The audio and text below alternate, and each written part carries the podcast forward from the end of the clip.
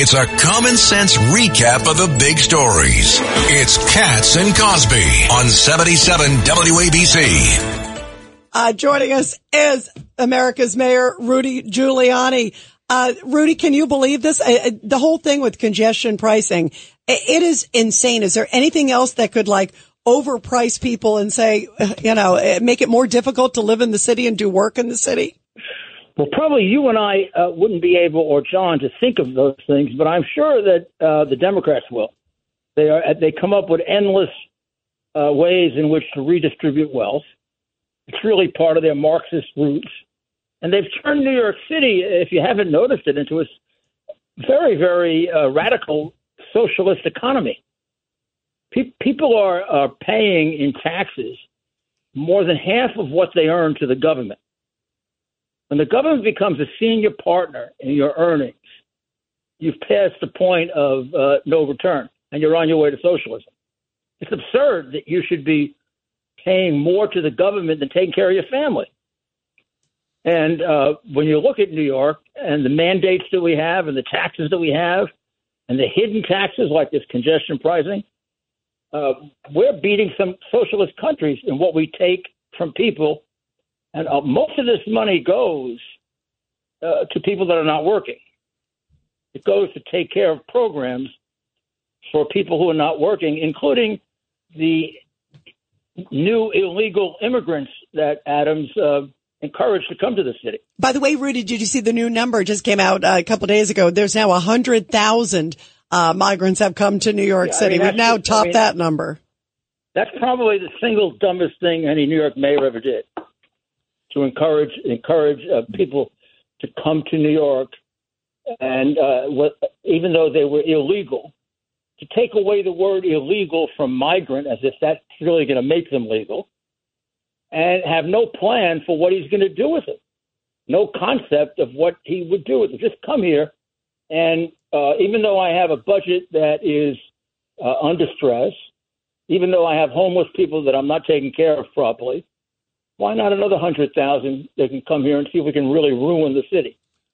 Rudy, this is Craig. I, I just got a note from someone about in Texas there is a large growing outburst of malaria now. We haven't had malaria here in 30 years. This is so scary that these people aren't being medically tested. We don't know if they're terrorists. We don't know what their backgrounds are.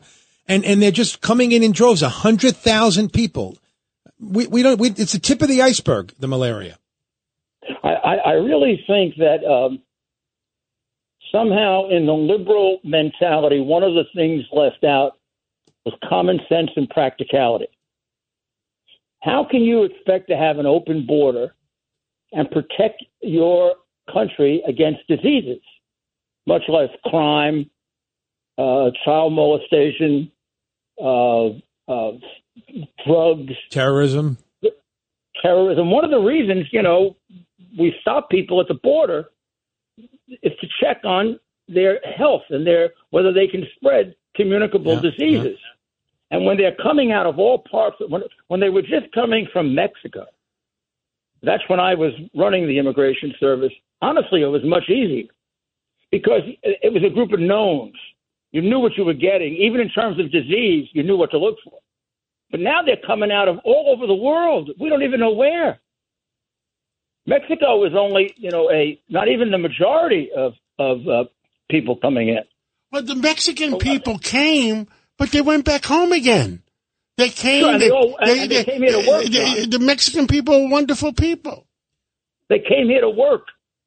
You you you know you were secretly kind of on their side. You know, like can we figure out a legal way to do that? Yeah, and we did. We we I, figured st- out I stood by Cesar Chavez's side when you know so did Ronald Reagan. Ronald Reagan uh, uh, was very surprisingly, you know, quite uh, quite open to Mexican immigration. They because they all went back home. At the end of the day, they all went back home to their families. Well, he had been governor of California, and he saw what it you know what it did for California. But this is a different day now. Yeah, this I mean, is a different thing. Coming in from China Yes, the, and they're opening up the jails in Venezuela and shipping them to us. They're also yeah, coming like in from Russia. Did with, with, like Castro did with Mariel. They they all they all saw that happen, and they are copying that. Yeah, they see the floodgates. Um, you know, Rudy, um, before I let you go too, I want to also talk with you about Hunter Biden because boy, has there been a lot of stuff on the Hunter Biden front. And now there's this second whistleblower who's coming out today, IRS, uh, whistleblower who's corroborating the first one, uh, basically saying, uh, that yeah, he felt that the U.S. attorney was hamstrung, that DOJ had their fingerprints all over it. Uh, talk about, uh, you know, it just looks like such a sweetheart deal.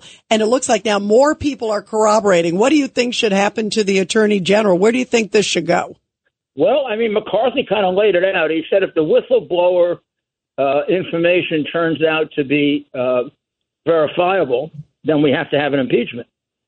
Well, on, honestly, I think McCarthy knows already that it's verifiable.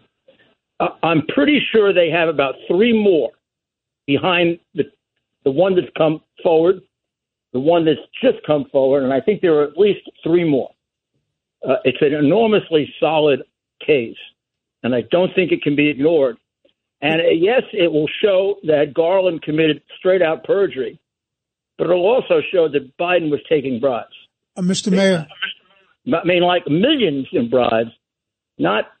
Uh, I, I mean, I've never seen a bribery case this big, and I prosecuted a, a lot of really big ones.